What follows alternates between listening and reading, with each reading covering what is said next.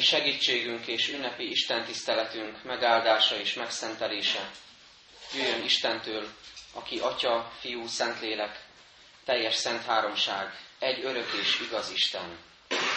Amen.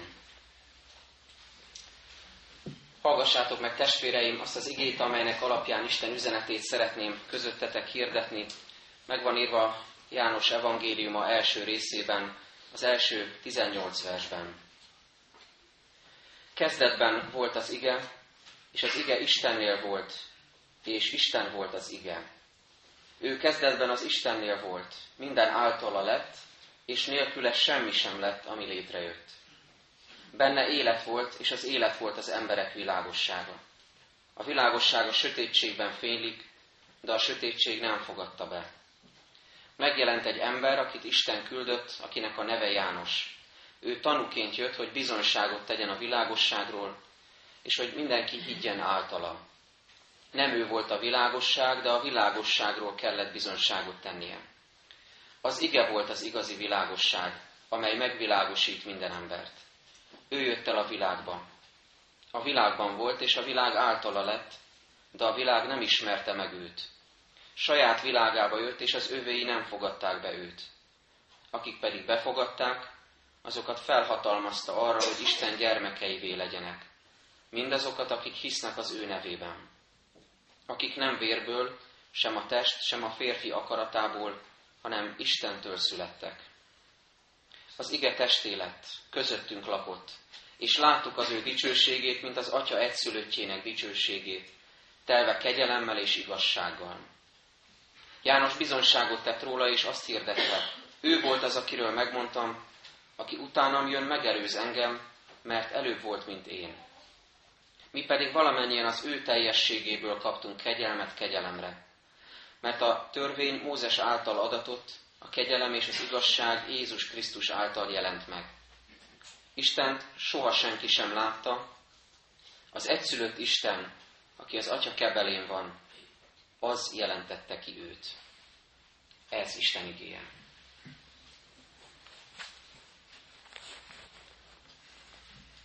Gyermekkorom óta foglalkoztat a végtelenségnek a kérdése, amely számomra szinte megoldhatatlan problémákat és sok-sok fejtörés, sok-sok gondolkodással eltöltött órát jelentett már, egész kiskoromtól kezdve. Isten megteremtette a világot, olvassuk és hallottuk már sokszor, gyermekkorunktól hittanórákon, gyermekisten tiszteleteken, de mi volt előtte? Engem nagyon sokszor foglalkoztatott már ez a kérdés. Vagy amikor azt hallom, ugye csillagászattal amatőr módon foglalkozva is, meg egyébként íradásokban is, hogy tágul a világegyetem, akkor e, mindig elgondolkozom azon is, hogy rendben van, elfogadom a tényt, de hová tágul a világegyetem, mi van azon túl. Ugye a mesében olyan egyszerűen hangzik ez, hogy az üveghegyen túl, meg az óperenciás tengeren túl, de amikor az ember valóságában elképzeli azt, hogy ahol élünk, az tulajdonképpen végtelen, de, de mit is jelent az, hogy végtelen, mi van azon túl, akkor nagyon keményen bele, beleütközünk egy falba, mert a végtelenségnek a problematikája, témája előtt azt gondolom, hogy kapitulál a véges emberi ész, a véges emberi felfogás, és vannak olyan dolgok, amikre nem tudunk választ adni. Bár jó pár évvel ezelőtt még egy előző gyülekezetben az egyik ifis, aki nagyon hozzáértőnek bizonyult ebben a témában, egyszer elkezdte nekem magyarázni, hogy hova tágul a világegyetem, egy idő után elveszettem a fonalat, és arra gondoltam, hogy jobb, ha nem bonyolódunk ebbe bele. Lehet, hogy helyén való volt az érvelése, de nem jutottam közelebb a megoldáshoz. Kezdetben. Milyen különösen csengő szó ez, és milyen érdekes, ahogyan ez ciklikusan visszatér a Szentírásban. Így kezdődik a teremtés történet kezdetben teremtette Isten az eget és a földet. János evangélista számára nagyon fontossá vált ez a szó, mert az evangélium is így kezdődik, kezdetben volt az igen, ahogy olvastuk, és János apostol első levele is így kezdődik, ami kezdettől fogva volt, azt hirdetjük az élet igéjéről. Őt is foglalkoztatja tehát a kezdet, hogy mi volt akkor, mi volt előtte, mit jelent Isten végtelensége, mit jelent a kezdet az ember életében, az Istennel való kapcsolatában. A karácsonyi evangéliumnak a Jánosi látásmódja tehát éppen arról a csodáról beszél, hogy a végtelen Isten a végességbe, az emberi történetbe, az emberi történelembe belesimul, vállalja a végtelen Isten a végességet, és az inkarnáció csodájával, a testé létel eseményével megtörténik a kapcsolatfelvétel Isten és ember között.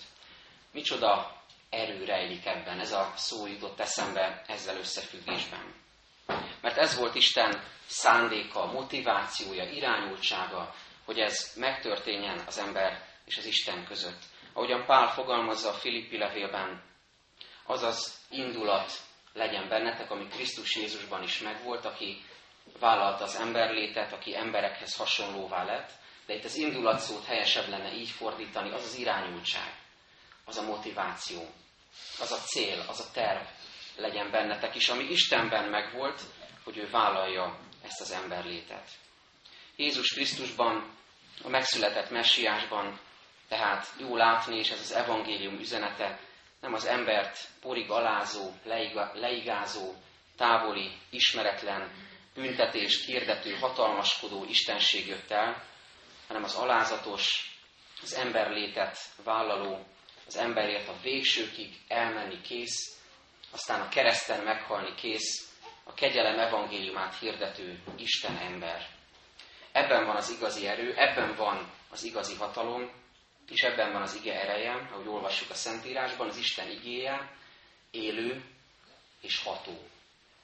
Szeretném, hogyha közösen meglátnánk most a karácsonyi evangéliumban, hogy hogyan is valósul ez meg ebben az igében és a mi életünkben, hogy Isten igéje élő és ható, vagyis az igének ereje van. Mindig olyan örömmel tölt el, amikor arra gondolok, hogy az Isten tiszteletünk, a liturgiánk, még a templomnak, a református templomnak a berendezkedése, a szószék, az úrasztala elhelyezése, a liturgikus tér kialakítása, és az egész egyházi életünk, hogyha tisztán követjük Krisztust, akkor mindennek a középpontjában az ige áll. Olyan örökség ez, amelyet jó, hasznos és kell is őriznünk, és amelyhez jól esik ragaszkodni. Hogy valójában nincsen más vagy nagyobb kincsünk annál, amit Isten az ő igében, az ő szavában ad nekünk. De vajon miben mutatkozik meg ez az erő? Először is az ige teremtő erejében, ahogy majd olvassuk, János evangéliuma elején, aztán az ige megvilágosító erejében, és végül az ige testi lételének erejében. A harmadik versben olvassuk, ahogyan kezdi János evangélista az örömhírt, minden általa lett, és nélküle semmi sem lett, ami létrejött. A Kolossé levélben ugyanezt így fogalmazza meg Pálapostól, Krisztus teremtő munkájára mutatva, mert benne teremtetett minden, menjen és földön. Ő ránézve teremtettek mindenek. Az jutott eszembe, hogy a, a művészek, az alkotó, a kézműves emberek, akik valamilyen kreatív módon létrehoznak eh, valamit az emberek örömére, az emberek boldogítására, gazdagítására, valamilyen műalkotást, szépet, hasznosat, ezzel a munkával valamilyen módon visszatükrözik hálás szívvel az Istennek a kreatív munkáját, a teremtő erejét, a teremtő hatalmát. De látnunk kell azt, hogy ez nem az emberből magából fakad. Ez az Isten teremtő munkájának a visszatükröződése, de nem belőlünk jön. A logosz kettős hatalma, a szó és a tett elválaszthatatlan egysége, ez tisztán isteni tulajdonság. Isten szól, Isten ígér valamit, előre elmond valamit, a profétákon keresztül megjövendől valamit, előre elmondja az igazságot, jeleket küld, előre jelez valamit, de mindezt meg is cselekszi, mindez meg is történik. Nem csak beszél róla, hanem meg is teszi. Micsoda remény, micsoda biztatás az, hogy Istenben ott van ez a képesség, és ezt meg is osztja velünk az ige által. Mert ez hordozza a reményt arra, hogy van megoldás, hogy lehet egység a mi életünkben is, szó és tett között. Hogy Isten kegyelméből, Isten igének köszönhetően lehetünk mi magunk is hitelesek, például valamit megálmodók, valamit eltervezők, és azt végül megvalósítók, meg, meg, megalkotók. Milyen sokszor fordul elő, hogy ez nem történik meg. Tervezünk, álmodunk, elképzelünk, elgondolunk valamit, és végül az elgondolás, a gondolat, a kimondott szó nem válik cselekedetté, nem teljesül be az életünkben vagy a közösségünkben. Isten e, igének a, az egysége, a szó és a tett egysége arról tanúskodik, vagy arra e, inspirál bennünket, hogy az ő kegyelméből lehessünk mi is ilyenek, akik kimondunk valamit, és aztán tudunk azt szerint cselekedni. Isten igéje, az olvasott, hallott, a testélet ige, Jézus Krisztus segíti az életünket. Hogy ne a pusztulás, hogy ne a rombolás, hanem a növekedés, az épülés, a fejlődés, az élet jellemezzen minket. Szeretnék néhány példát mondani erre, hogy hogyan is történik ez meg. Mit is jelent az Istennek, az Isten igéjének a teremtő ereje. Isten igéje teremtő ereje megnyilvánul például a kapcsolatainkban. Az a divatos kifejezés jutott eszembe ennek kapcsán, hogy kapcsolatépítés. Ez nagyon sokféleképpen előfordulhat. Különböző tréningeken is lehet ezt tanulni, közösségekben lehet ezt gyakorolni, elsajátítani, vagy ennek különböző formáit, akár a keresztény közösségeken belül is igyekezhetünk megélni. De azt azért tudnunk kell, és jó azt meglátnunk, hogy ez megint csak nem belőlünk eredezik, nem mi vagyunk ennek a forrásai, nem mi építünk valójában kapcsolatokat. Én legalábbis azt tapasztalom, hogy azok az igazi, tartós, valós, valódi kapcsolatok, amelyeket az ige teremt. Jézus Krisztus, a testélet ige teremti meg ezt bennünk és közöttünk. És ő az, és ez nagyon fontos tapasztalás szintén a házasságokkal, barátságokkal, különböző kapcsolatokkal, testvéri keresztény kapcsolatokkal kapcsolatban, hogy nem csak megteremteni tudja Isten az ő igéjével, a teremtő erejével a kapcsolatokat, hanem újjáteremteni is, megeleveníteni is.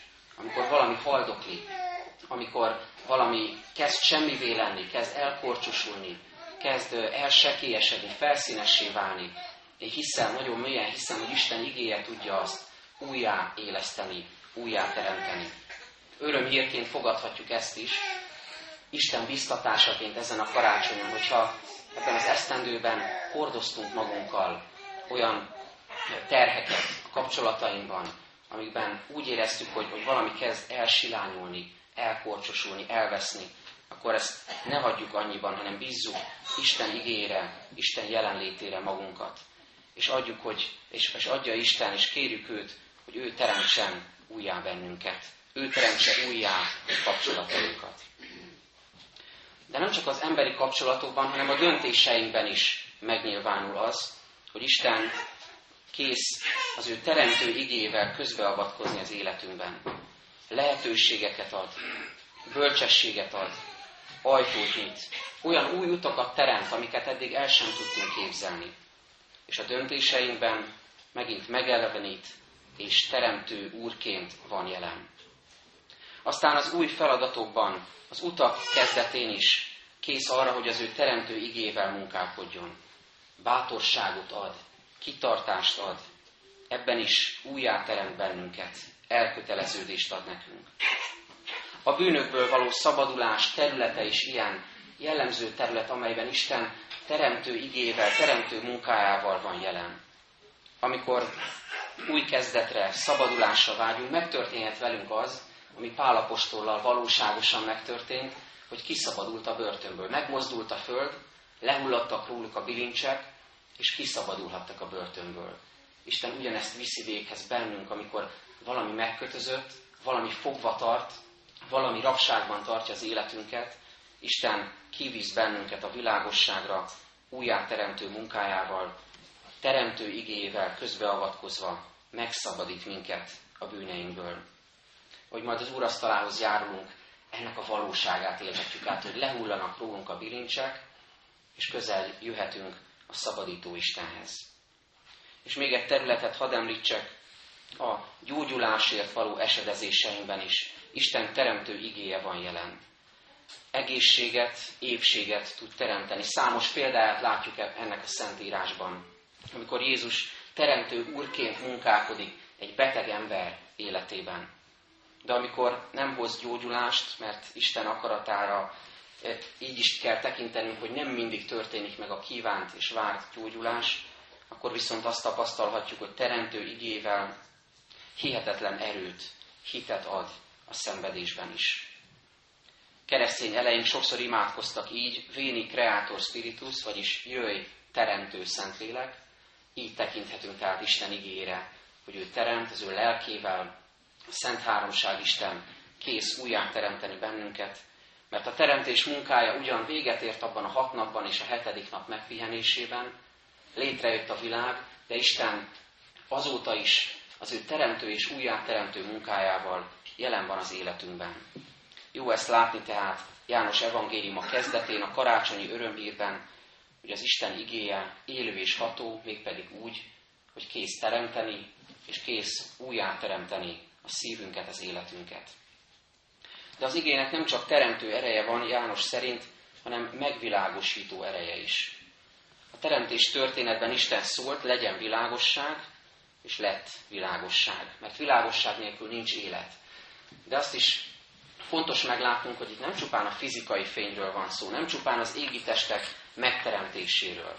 Mert Isten a világosságot már azelőtt megteremti, mielőtt az égi testeket Ez számunkra talán logikailag nem fér össze, és mégis így látjuk, hogy Isten előbb megalkotja a világosságot. Mert itt nem csupán a fizikai szemmel látható fényről van szó, hanem a lelki világosságról. Jézus Krisztus így jelenti ki magát, én vagyok a világ világossága. És a messiási proféciáknak is visszatérő motivuma, hogy úgy jön el majd Krisztus, hogy a nép, amely sötétségben jár, nagy világosságot fog látni. Ezt a változást, a sötétségből a fényre való kilépést ábrázolja a messiási profécia, és Krisztusban ez teljesedik be az új szövetségben. A Bibliát olvasva, Isten igével táplálkozva, töltekezve, átélhetjük, hogy világosság költözik az életünkbe, a szívünkbe. Az ige világossága, hogy itt olvassuk, megjelent ebben a világban.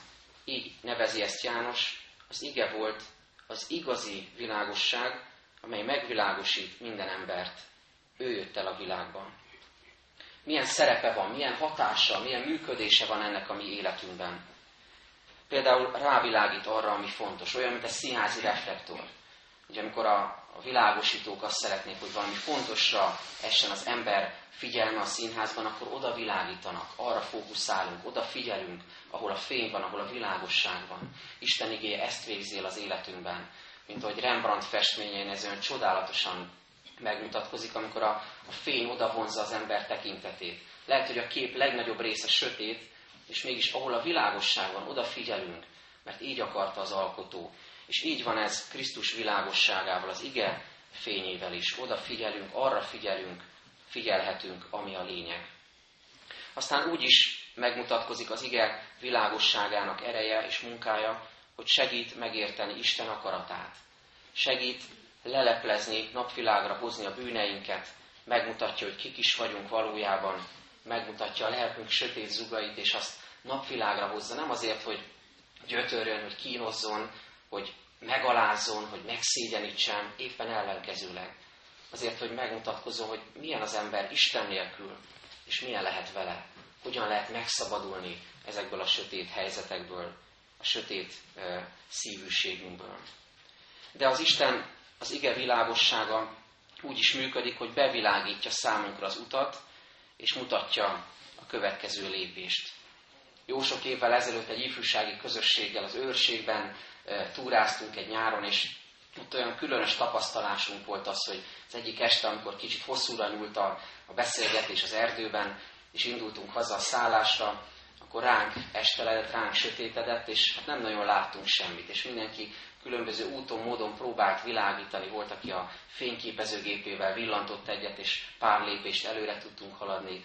Aztán volt, hogy észrevettünk Szent János bogarakat, föltekintettünk az égre, láttuk a csillagokat. Sok-sok jelét adta Isten annak, hogy, hogy van világosság, még akkor is, hogyha, hogyha mi a, a, a sötétségben alig-alig tudtunk botorkálni. És jó volt aztán arról beszélgetni, hogy Krisztus és az ige maga a világosság. Amikor szomorú, depresszív állapotban vagyunk, néha olyanok vagyunk, mint egy ember, aki bezárkózik egy sötét szobába. Először lehet, hogy csak a nagy lámpát kapcsolja le, és a kis lámpát fölkapcsolja, aztán lehúzza a redőnyt, aztán kislámpát is lekapcsolja, egészen sötét állapotba húzódik vissza. Sokak életében látni ezt, amikor egyre sötétebbek a gondolataink, egyre mélyebbre kerülünk egy spirálban, és nem tudunk kitörni ebből. Egyre sötétebb az, az a helyzet, amely körülvesz bennünket. Ha az ember ilyenkor ebben a legsötétebb állapotban, a legsötétebb szobában meggyújt egyetlen egy mécsest, egyetlen egy gyertyát, már világos van. Az ige világossága így munkálkodik az életünkben. Lehet, hogy picim jelként, lehet, hogy kicsim jelenségként, de biztosan hozzá számunkra a Krisztus a világosságot, hogy kivonjon bennünket ebből a depresszív, szomorú állapotból. Ahogyan szép énekünkben szoktuk énekelni, Uram, a Te igéd nekem, a sötétben szövét nekem. De végül engedjétek meg, hogy hadd szóljak az ige testé lételének erejéről. Mert láttuk, hogy Isten igéje működik teremtő, újjáteremtő erőként az életünkben, megvilágosító erőként, de a legfontosabb, hogy ez miért lehetséges? Azért, mert az ige testé lett. Isten nem csupán filozófia, nem csupán elmélet, nagyszerű tanítás vagy dogma, hanem ahogy János mondja, az ige testé lett. Isten részéről ez egy végtelenül bátor lépés. Gondoljunk bele, hogy a hatalmas, a végtelen, akiről az elején beszéltem, a végtelen Úr, a végtelen Isten egyszer csak arra döntése szánja magát, mivel nincsen más megoldás, ezért vállalja a végességet. És ezzel a bátor lépéssel belépve az embervilágba igazán megmutatja az ő megmentő szeretetét. Mert ahhoz, hogy Jézus elmondhassa, bemutathassa, érzékeltethesse, hogy milyen Isten, és milyen Isten nélkül az ember, és milyen lehet Istennel beteljesedve az ember, vele kapcsolatban élve, ehhez olyanná kellett lennie, mint mi. Egyszer egy gyermek evangelizációs, gyermek missziós hanganyagban hallottam egy történetet, csak röviden mondom, kicsit meseszerűen mutatja ezt az evangélium lényegét. Arról szól ez a rövid kis történet vagy mese, hogy valaki azt látja, hogy erdőtűz közeledik, az erdő közepén állva, és látja a kicsiny hangyákat, akik azonban nyilvánvalóan nem érzékelik a veszélyt, nem látják azt, hogy jön a veszély. És gondolkozik, hogyan tudná őket értesíteni, kiabál rájuk, és aztán rájön, hogy, hogy ez csak olyan, olyan mint hogyha az ember számára egy hatalmas, másik nagy teremmény vagy istenség kiabálna, szinte csak mennydörgésnek hat. Hogyan lehet áthidalni ezt a távolságot? Hogyan lehet egy kicsiny teremményt értesíteni arról, hogy jön a veszély, hogy meg kellene menteni az életét.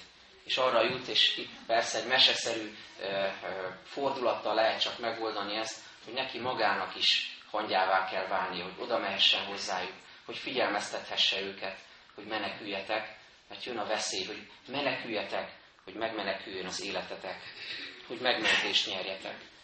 Krisztus a hatalmas király így lett emberré, hogy megmentsen minket a vésztől.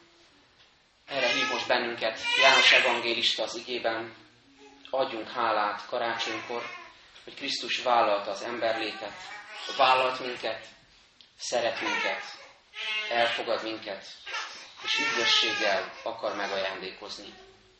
Fogadjuk hát el az ő szeretetét. Amen.